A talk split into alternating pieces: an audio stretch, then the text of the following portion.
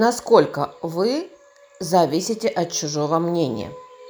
Как много сил и энергии вы тратите на мысли о том, а что скажут другие, как посмотрят и что подумают? Как психолог скажу, что страх, что скажут люди, один из самых частых запросов на терапии. Именно он останавливает людей от попыток что-то изменить, жениться, развестись, поменять работу, переехать в другое место, заниматься каким-то интересным делом, творчеством и так далее. Притом, вы еще ничего не сделали, а только подумали. А страх уже есть. И выбор делается не из собственных желаний и потребностей, а из страха, что подумают другие люди. А страх – плохой советчик. И выбор, сделанный под его диктовку, не позволит вам жить полноценно и счастливо.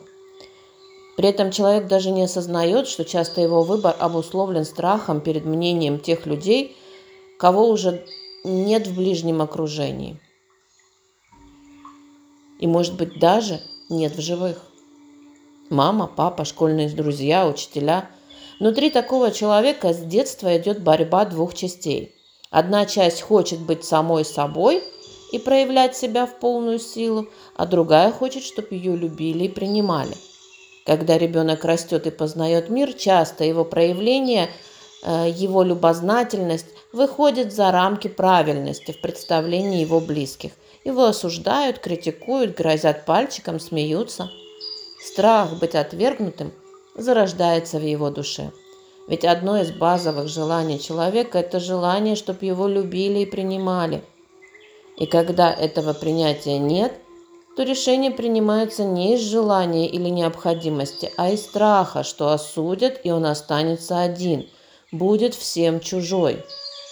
Страх быть отвергнутым – это один из базовых страхов человека – Принимать решения, исходя из своих взглядов, быть собой становится невыносимо сложно, потому что висит домокловым мечом страх чужого мнения, страх быть отвергнутым. Я сделаю не так, и от меня все отвернутся. Важно это понимать, когда вы решите, что пора отказаться от страха оценки другими и разрешить себе быть собой. И помните – Никто, кроме вас, не знает, что вы за человек на самом деле. Только вы знаете правду о себе. Мнение других людей – это всего лишь мнение, вытекающее их личных представлений о жизни и о людях, о том, что правильно, а что нет. Позволяя себе быть собой, вы становитесь более привлекательными для других. Вы уже не тратите силы на то, чтобы быть удобным для кого-то. Вы растете и проявляете свои сильные качества. Яркая личность всегда притягательна и заметна. К индивидуальности прислушаются. Конечно, осуждать вас будут больше, но у вас хватит энергии не обращать на это внимания. При этом вы заметите, что растет количество людей, которым вы интересны – и которые хотят быть с вами настоящий или настоящим, кто дорожит вами, уважает ваше мнение и взгляды.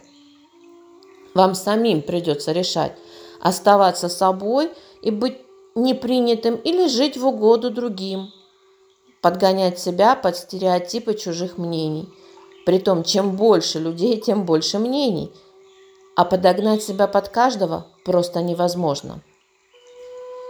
Помните притчу – про отца, сына и осла, которые тихо, мирно шли по дороге. Но критика людей заставила их вначале посадить на осла сына, потом сесть вместе, потом идти рядом. И что бы они ни делали, любое их действие кто-то осуждал. Скажем прямо, не очень комфортная у них выдалась поездка – так и вам следует самому решать, как поступать и кем быть. Следуйте своим путем по тому жизненному пути, что вы наметили. Ведь свою жизнь проживаем мы. Свою жизнь проживать вам, а не людям, галерки, которые судачат, наблюдая со стороны. Другие часто не способны понять ваши истинные мотивы и приписывают вам свое искаженное понимание правильности. Вы можете быть собой и поступать, как вы считаете нужным. Это ваше право, полученное от рождения. Иногда за это право приходится бороться, и не только с другими людьми, больше с собой. Разрешить себе жить независимо от того, что подумают другие.